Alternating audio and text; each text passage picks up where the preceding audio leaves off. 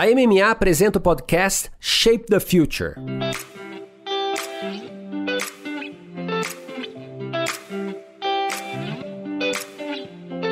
Olá, eu sou Luiz Gustavo Pacete, editor-chefe do Marketing Future Today e head de conteúdo da MMA Latam. Você está no Masters of Marketing, podcast que traz insights e aprendizados das principais lideranças de marketing e inovação da América Latina. Neste episódio, conversamos com Márcio Parisotto, diretor de marketing do Bradesco sobre inovação, Martech, tecnologia e experiência. Me acompanha nesse papo Gustavo Aguiar, chairman da MMA Latam.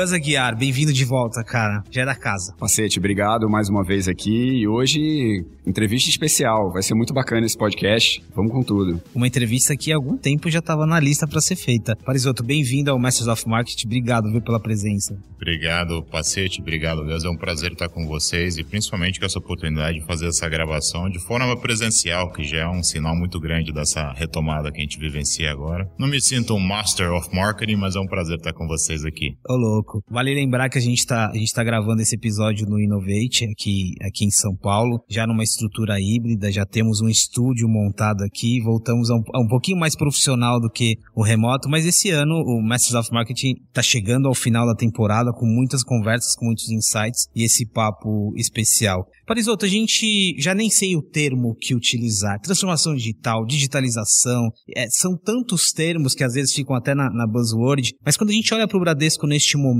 o que está acontecendo do ponto de vista de digitalização? Assim, qual que é o momento de vocês e o quanto que esse momento está mexendo com o marketing? Claro, a gente falava até curiosamente aqui em off antes de iniciar esse papo aqui sobre os podcasts, né, que são uma, é, se não são uma, uma invenção da pandemia, do período pandêmico, eles tiveram aceleração também durante esse período, né. Eu acho que a digitalização e o processo de transformação digital da sociedade de uma forma mais ampla é inequívoco e cada vez mais acelerado, isso é até lugar comum de se dizer, mas obviamente teve seu componente de, de aceleração mais recente nesse último ano e meio. No no caso especificamente da indústria de serviços e mais especificamente ainda da indústria de serviços financeiros, que é o nosso, esse fenômeno já vinha se observando até antes disso, né? A gente já conta hoje com 70% da, das transações, da totalidade das nossas transações realizadas através dos nossos apps por celular.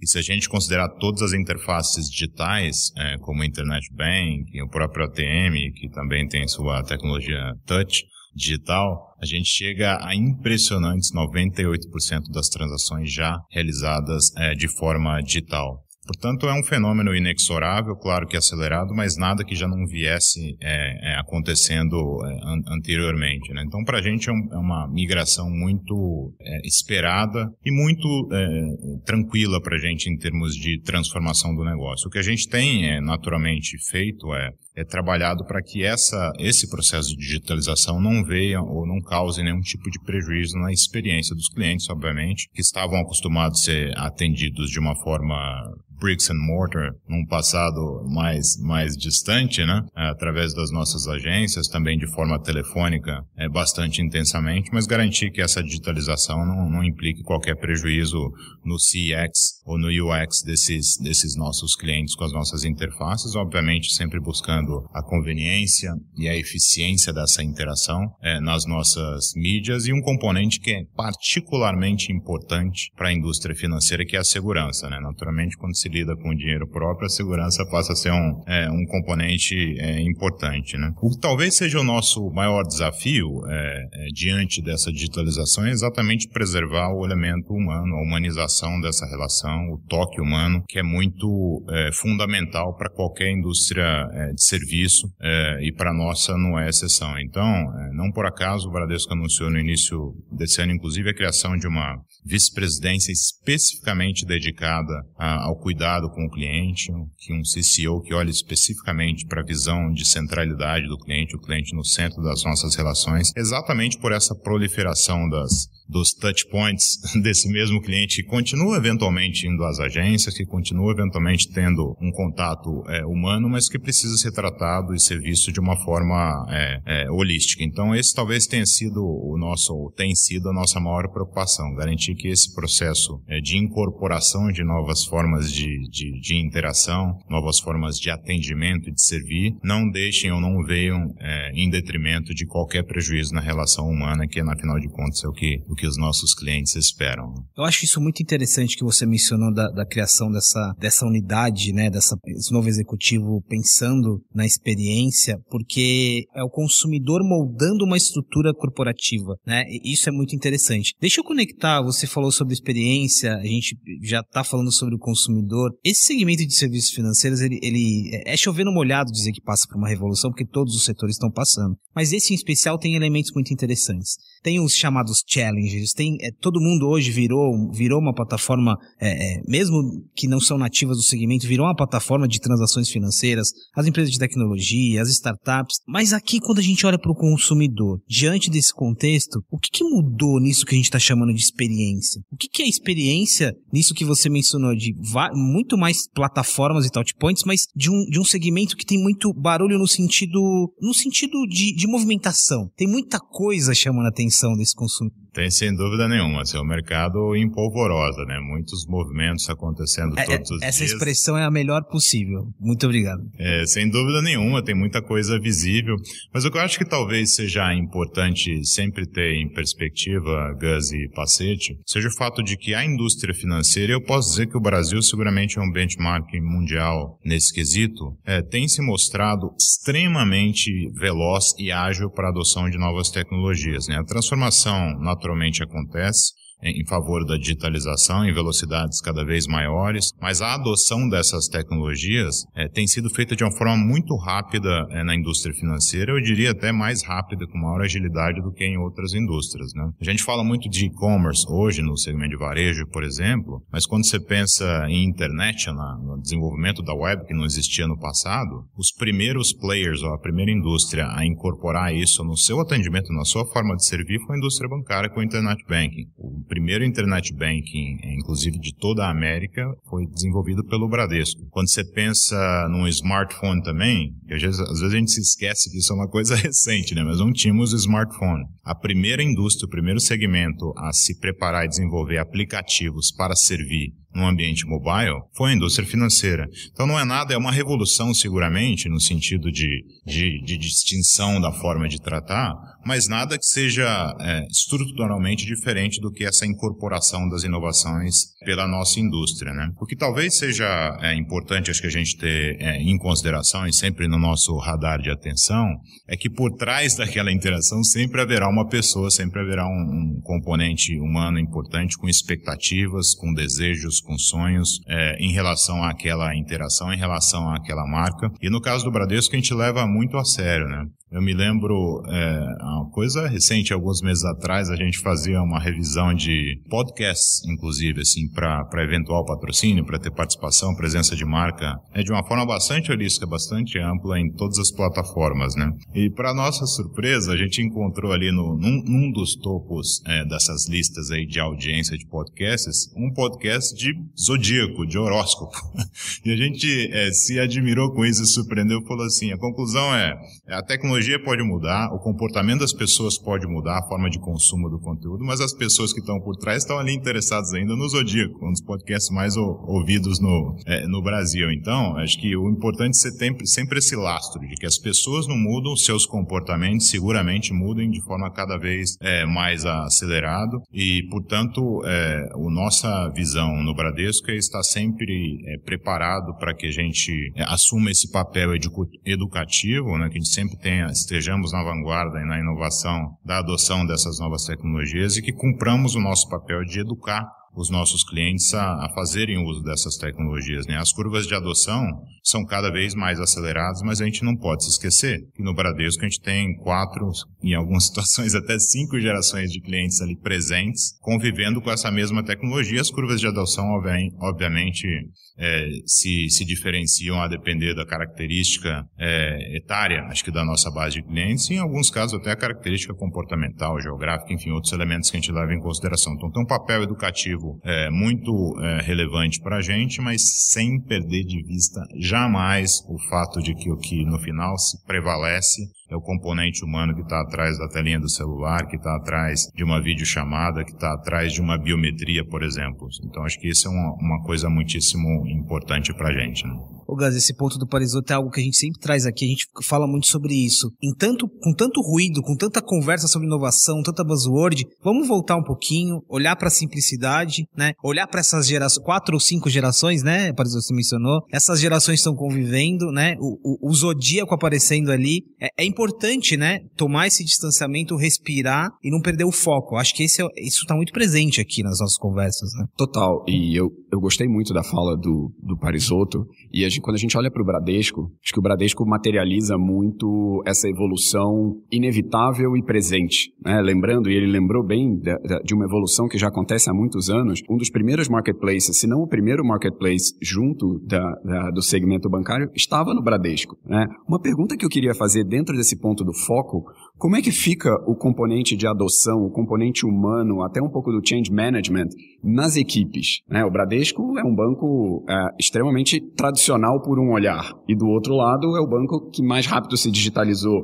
com um volume de pessoas querendo se digitalizar cada vez mais rápido. Você acabou de mencionar, vocês estavam revendo podcasts para fazer best practices. Né? Então são, são mundos um pouco talvez diferentes. Como que vem sendo e cada vez acelerando mais esse change management interno, a discussão nos boards, nos conselhos, como é que é esse, essa revolução de mundos do Bradesco tradicional com um Bradesco extremamente digitalizado, extremamente moderno? Essa é uma ótima e desafiadora pergunta, Gus. Assim, essa é uma preocupação é, contínua, acho que na nossa é, gestão de uma forma bastante holística, mas ela parte de uma premissa de que, de que a gente tem que reconhecer, por mais que a nossa atuação seja plena, ampla, que o alcance da nossa operação seja absolutamente democrático para todos os segmentos de pessoas físicas, jurídicas, para toda e qualquer geografia desse país, ou seja, atuação plena no país, ou, portanto, uma expectativa de atendimento diversa, a gente tem que reconhecer que a gente não sabe tudo nem é capaz de fazer tudo sozinho. Então, a gente parte da premissa que colaboração e adoção de, de expertise e know-how, muitas vezes externo, é crítico para que a gente consiga complementar e suplementar a nossa entrega de valor, a nossa forma de servir. E com isso tudo, o banco vem se transformando mesmo de uma forma extremamente acelerada e tendo a humildade e ao mesmo tempo a coragem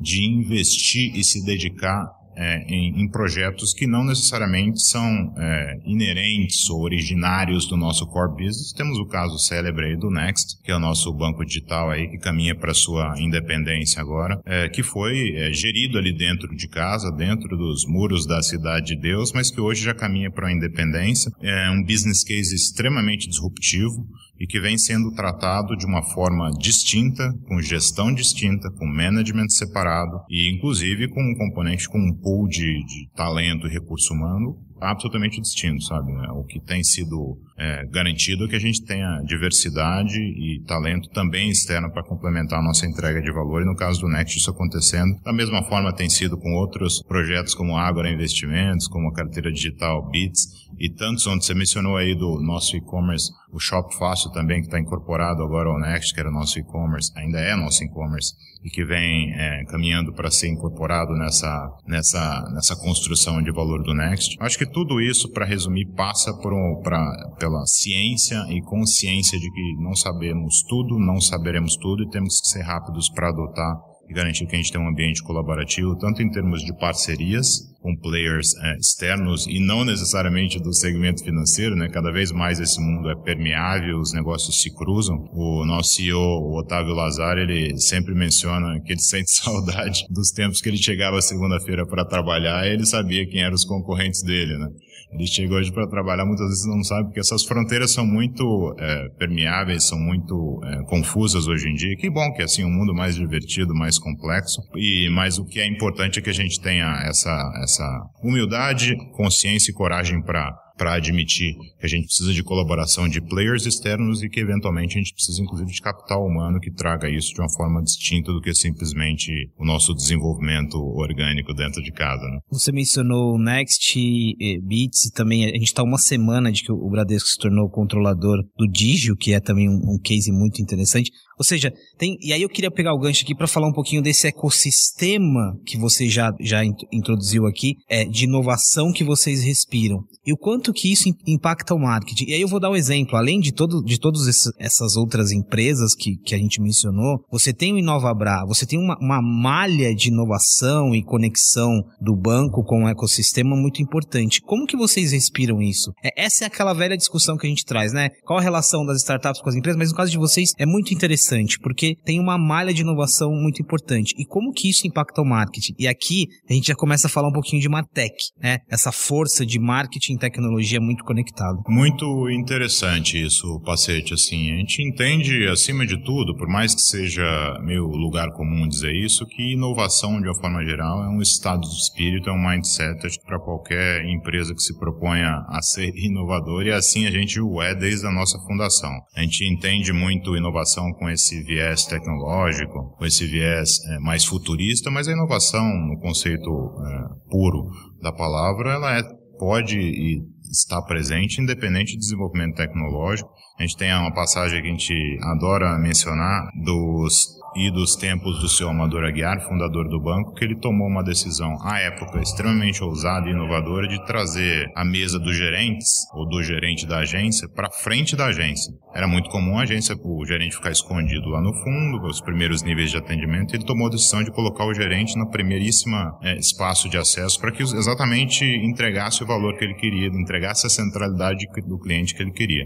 Então, um exemplo claríssimo de inovação e de estado de espírito de inovador. Então a gente incorpora isso a todo momento, obviamente com o suporte desse ferramental incrível que é o o InovaBra, como você bem disse, né, são inúmeras verticais ali é, destinadas a fomentar e a, e a promover essa discussão e o, e o, elemento de inovação em todas as, as áreas da organização, de uma forma absolutamente transversal. Não dá para ter uma salinha, um departamento, uma área é, específica de inovação que responda pela inovação. A inovação é uma coisa transversal e deve estar é, presente na, na, em toda a organização. Né? E no caso do marketing, isso também é, não é exceção. Obviamente, a gente trabalha para que a nossa forma de atuar enquanto marketing e comunicação respire e transpire muito desse elemento de, de diferenciação e de inovar. E o componente tecnológico é muito importante, não precisa nem dizer, né? É, é o pool e a migração é, de nossos investimentos e da nossa atenção, por naturalmente guiados pela migração da audiência para as mídias digitais online, é inevitável também. E com isso vem também todo um arcabouço e, e, um, e um, um, repertório de atuação de marketing tecnológico é, muito mais complexo, muito mais desafiador. Né? São infinitos os, os formatos, são infinitos os meios e as formas de interação com, o nosso, com os nossos clientes e, portanto, a gente tem que garantir que o nosso marketing também tenha esse elemento tecnológico é, de uma forma bastante presente. Se isso é Martech ou não, Pacete, eu não vou, não vou me arriscar a dizer. O que eu, na minha cabeça, Martech é um conceito muito mais amplo, absolutamente transversal, é, não é nada específico e simplesmente a adição de marketing com, com tecnologia, eu acho que vai muito além disso. É um estado de espírito transversal que tem que fazer parte de toda a organização e não apenas de uma área específica, não apenas do, do grupo de marketing, do qual eu faço parte. Assim como inovação é da mesma forma, assim como temas como sustentabilidade, que é um tema bastante amplo também, tem que permear de uma forma transversal toda a, a nossa organização. Então, é importantíssimo que a gente traga isso é, para a nossa comunicação, garantindo que a gente faça uso da forma mais plena possível de toda a tecnologia e seja capaz de, de introjetar e de inserir elementos de inovação continuamente na nossa forma de atuar. E temos aí exemplos claríssimos onde isso acontece de uma forma diária, contínua e, e extremamente intensa, como por exemplo as nossas mesas e salas de performance, onde você tem veículos, parceiros, players, tecnologias trabalhando continuamente para que a gente comunique de uma forma eficiente é, e da mesma forma faça a conexão com os nossos clientes e com a sociedade em última instância de uma forma é, efetiva. Tudo isso para finalizar aqui uma longa resposta, sem jamais perder de vista, eu vou reiterar isso inúmeras vezes, o componente humano que é o que nos guia é, no final do dia. Claro que uma mensagem de produto, de negócio, ou mesmo de brand building é importante, é importante que a gente faça de forma segmentada, é importante que usemos machine learning, algoritmos, analytics, deep learning continuamente e fazemos isso todos os dias, mas não podemos perder de vista é, elementos e KPIs que eventualmente indicam a, a, o desejo efetivo e o nível de satisfação efetivo dos clientes do, ou não clientes com as nossas marcas, com a nossa comunicação. Então, sempre, a minha, meu KPI, é claro que não é o único que a gente mexe, mas um que mexe comigo particularmente é o likability. É uma pergunta simples, de 0 a 10, qual a vontade de você ver essa peça, de você ver esse filme ou ser impactado mais uma vez? Isso me diz muito, porque é o componente humano. Eu posso ser efetivo demais na entrega, na criação, no formato, botar inteligência artificial e fazer, mas no final eu preciso ouvir o meu cliente para que ele possa dizer se ele gostou ou não, se ele quer ver ou não, e dessa forma possa gradualmente se tornar um promotor, que são um advogado da nossa marca. Só um ponto importante aqui, a gente está com uma. Não é, não é uma pesquisa, é uma plataforma, afinal, que é Martech, e a gente faz muito essa pergunta aqui, né? Você descreveu o Martech no, no detalhe aqui, mas como você disse, é um conceito amplo, às vezes você não materializa internamente, não tem uma área com esse nome. A gente gosta de desvendar um pouquinho, porque Martech virou aquela, aquele conceito que está todo mundo falando, só que para cada um e para cada empresa e segmento ela se materializa de, de uma forma específica.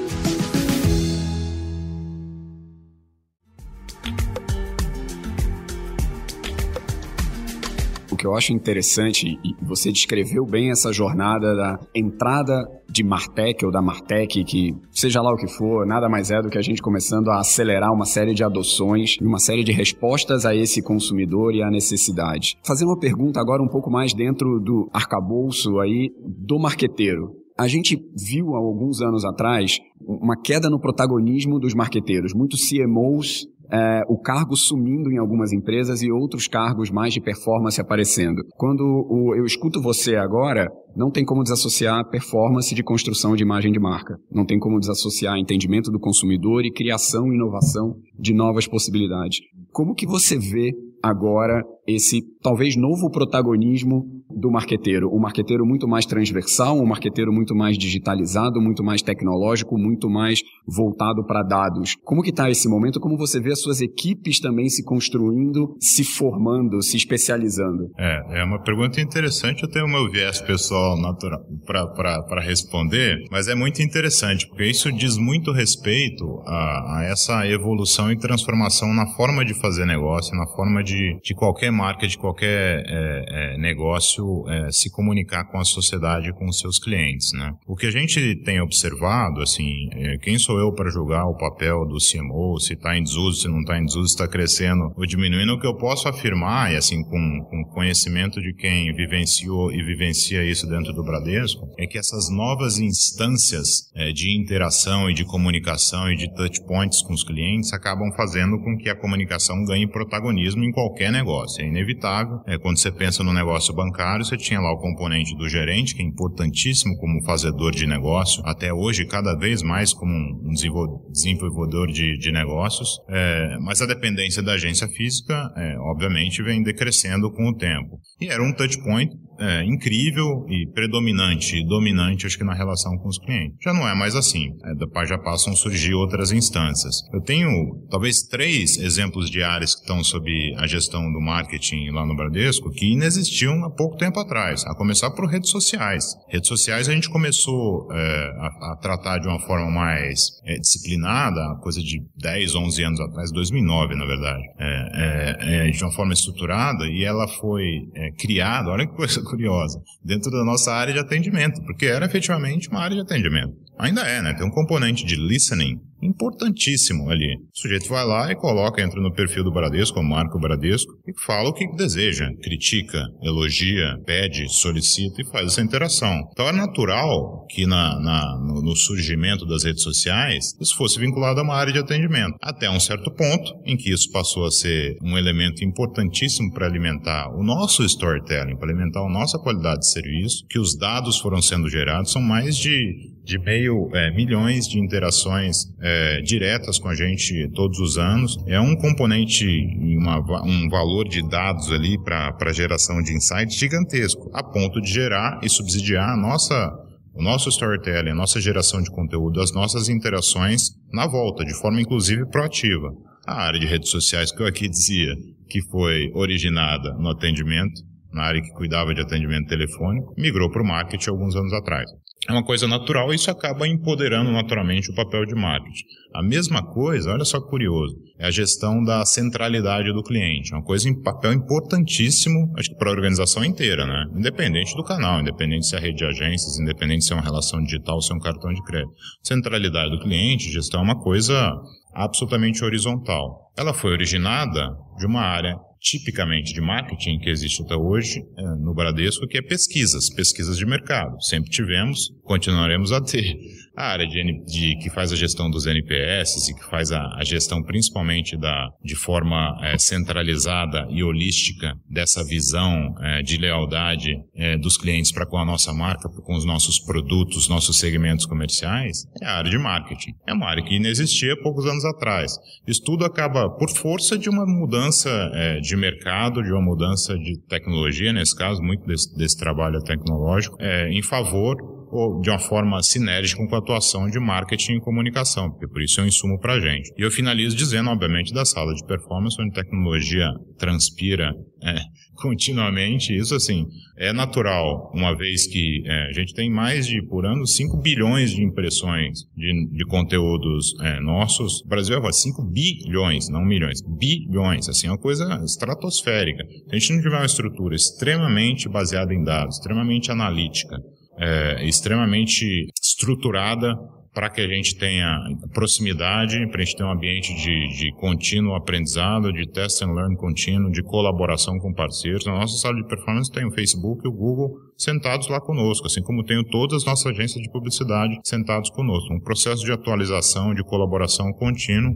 extremamente ágil, tecnológico, sob gestão de quem? Do marketing. Então, respondendo a tua pergunta, Gus, assim, eu acho que a conjuntura da, da evolução do, do contexto do ambiente de negócio de segmento de serviços é, é, é um exemplo clássico, até mais é, importante, levou uma valorização ainda maior do, do papel do CMO. E no caso do Bradesco, eu posso dizer, até por conta é, dessa valorização que a gente tem na nossa mensagem, na nossa marca, uma marca de 26 bilhões de dólares é, de valor estimado, é, de tratar isso de uma forma horizontal. Então, que bom que isso acontece dentro do Bradesco, que bom que o escopo de atuação aumenta cada vez mais, mas isso é muito menos uma coisa territorial de marketing, é muito mais um mindset mesmo, assim como na inovação, assim como na sustentabilidade, que esse marketing, entre aspas, não seja departamentalizado e sim seja uma coisa de estado de espírito, é a voz da marca do produto que tem que estar continuamente sinérgica, obviamente de uma forma orquestrada por um grupo de pessoas, mas de uma forma sinérgica em toda a organização. É interessante essa perspectiva, o exemplo das redes sociais que você deu, porque até o Gus, quando você foi para 99, né, Gus, a gente falava ali muito do do growth, do marketing, das atribuições, e, esse, e essa é uma pauta na mesa do, da liderança de marketing, cada vez mais você trazendo áreas, os conectando com áreas que talvez não fizesse muito sentido, ou áreas que que eram do marketing voltaram e foram. A gente está falando de social commerce, live, live stream e tantas outras coisas. Nosso tempo voou, passa muito rápido a conversa. Eu vou só fazer mais uma pergunta, Gus, depois se você quiser arrematar. É, eu não posso deixar de falar sobre esse assunto, porque, até porque eu gosto muito, que é a Bia. E esse ano, em abril, vocês tiveram um caso muito, mas ele é muito emblemático Inclusive a Bia que Você falou Bia, a Siri entrou conversando na conversa da Bia. É, vamos deixar na edição porque foi, é isso mesmo, assim, a, a gente teve uma intervenção aqui uns ciúmes da Siri porque eu falei da Bia. Olha que interessante. Vamos lá, é, em abril, vocês levaram para a comunicação de massa, né? É, é claro, a Bia já tem muito tempo, a Bia ela vem se desenvolvendo como como, como uma plataforma de inteligência artificial, não sei o termo que vocês utilizam, mas em abril teve uma campanha, uma campanha né, né, massiva, falando sobre o assédio, né, falando sobre o quanto que a Bia recebia ali de, de interações que eram assédio. Isso aqui conecta duas coisas. Conecta uma, uma é marca sobre posicionamento, propósito, comunicação e tem uma base aqui que é sobre algoritmos e dados que, que a gente até se falou sobre isso, Parisoto, que é sobre o que está acontecendo no seu dia a dia, que você está respirando de ali de tecnologia de interação vira uma comunicação. Então, rapidamente, eu acho que esse case é emblemático, porque ele conecta construção de marca, propósito, performance e várias outras coisas. O que, que vocês aprenderam com isso? Porque, inclusive, porque é muito corajoso. Quando você faz ali uma campanha falando sobre, colocando a, su, a sua interface e falando sobre assédio, a gente viu um pouco da repercussão, né? Então, assim, que aprendizados vocês tiram, tiraram desse case, que ainda é um case, né? Ele ainda, ele ainda é muito vivo. E ainda bem que ainda é muito vivo, sabe? Você é um, um sinal muito claro, acho que da, do quanto a nossa proposta de promover essa sobre assédio de fato é, funcionou, né?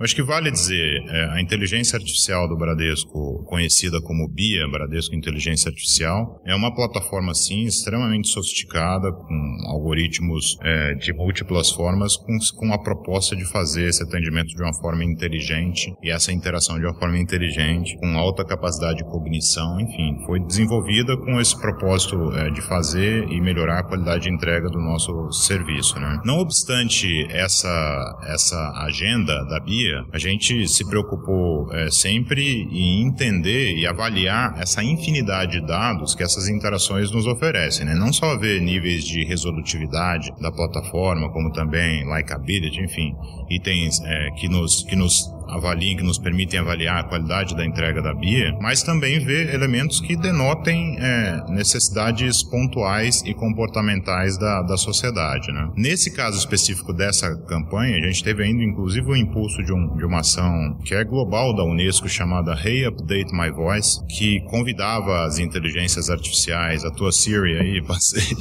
as Alexas do mundo, Google Assistant do mundo a, a terem uma posição é, mais é, contundente e intolerante em relação à violência de gênero, em relação ao assédio sexual que era observado nessas plataformas. E a gente encontra, no ano de 2020, no ano passado, 95 mil interações de violência de gênero, de agressão e de assédio sexual contra a Bia que é um robô, uma inteligência artificial. É claro que, tá, que é comunicada sobre uma persona feminina e que em termos publicitários a gente comunica com uma voz feminina, mas que é um robô, não é uma pessoa. E que para a gente foi um sinal claro dessa tendência comportamental infeliz da sociedade de, de promover é, a agressão é, ao gênero feminino é, de uma forma escancarada. Para a gente foi uma coisa muitíssimo é, natural é, assumir essa causa, mas antes até de fazer qualquer campanha, gente se preocupar de mudar e arrumar a nossa casinha, de garantir que não somente a Bia tivesse respostas mais adequadas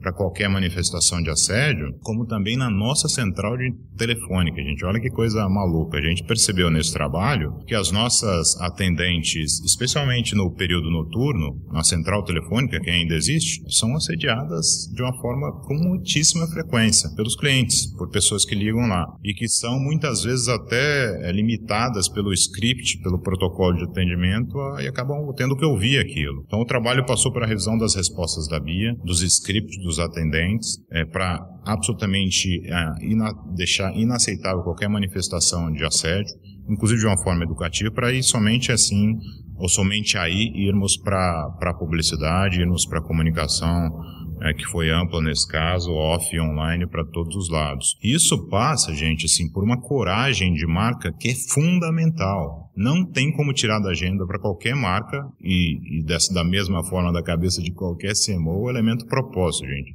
Parece uma, um buzzword, parece uma palavrinha da moda, mas é o que efetivamente vai lastrear o sucesso de qualquer organização no futuro. Não tenho dúvidas disso. A gente viu recentemente, até um pouquinho, alguns, curiosamente, algumas semanas após até a campanha da Bia, a gente sempre mede os atributos de atratividade do, da, da marca do segmento financeiro. E sempre vemos lá os mesmos, né? Capacidade de atender, qualidade de atendimento, proximidade da minha casa, o ATM, parará. E a gente viu pela primeira vez o componente de responsabilidade social social superar o de solidez e credibilidade, que é uma coisa meio básica para um banco, né? Um banco tem que ser, tem que ser sólido, não pode quebrar. E a gente viu a responsabilidade social superar. Então as pessoas esperam de uma marca financeira seja que, que assuma e tenha um papel social. Então é mais um impulso, mais uma, um, um elemento que nos deixa convictos de que o componente do propósito, no caso de, de equidade, do tema de equidade de gênero, assim como outros, como a questão racial, pessoas com deficiência e de orientação sexual, pudesse ser escancarado com a legitimidade de ser uma causa real do Bradesco uma crença real e também é, que tenha sido originada de um, de um ambiente absolutamente tecnológico, da nossa inteligência artificial, do nosso robô. É uma coisa até meio dicotômica, mas ao mesmo tempo demonstra um case que demonstra para onde caminha esse mundo de comunicação de marca, de relação de marca com as pessoas. Tecnologia estará lá, mas o componente humano estará lá. Não adianta a inteligência artificial, o assédio está lá as pessoas interagindo estão lá, estão demonstrando o que pensam, o que desejam. E é assim que o Bradesco acredita, sempre lastreado no nosso propósito, com um compromisso irrestrito de avançar e adotar tecnologias, novas agendas com máxima agilidade, com máximo compromisso de colocar o nosso cliente sempre no centro. Marisoto, queria super agradecer. Eu acho que falar desse case da Bia para concluir a nossa conversa faz muito sentido. Porque voltando lá ao início, é, isso conecta mudança de estrutura corporativa, isso conecta UX, UI, né, os nossos linguistas, os nossos especialistas ali em machine learning, isso conecta o que você falou de propósito, é, é muito grande. E tudo isso em escala, né? Isso vai mudando paradigmas dentro da empresa que você jamais imaginava. Então, não é sobre uma interface, é sobre todo esse ecossistema que a gente tratou aqui em vários pontos. Então, queria super agradecer. Acho que a gente termina com uma forma muito clara de, dessa conversa que, que, que mergulha em vários temas, mas que no fim das contas está falando sobre um grande ecossistema de marketing, inovação e transformação. Obrigado, Pacete. Obrigado, Besso. Foi uma delícia ter esse papo aqui com vocês. Foi um prazer revê-los e espero que a gente continue a desenvolver essa reflexão continuamente nesse mercado. Acho que é discutindo, refletindo que a gente consegue evoluir. Obrigado mesmo. Não, foi incrível. Acho que uma aula dessa pluralidade que é o marketing hoje, né? de todas as dimensões, todos os universos por onde passa o marketing. Muito bacana. Obrigado, Márcio.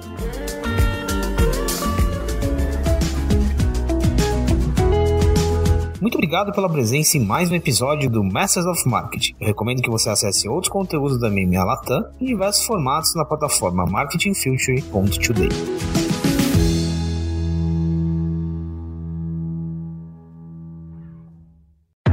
Esse podcast foi produzido e editado nos estúdios da Audio Edge uma empresa Cisneiros Interactive.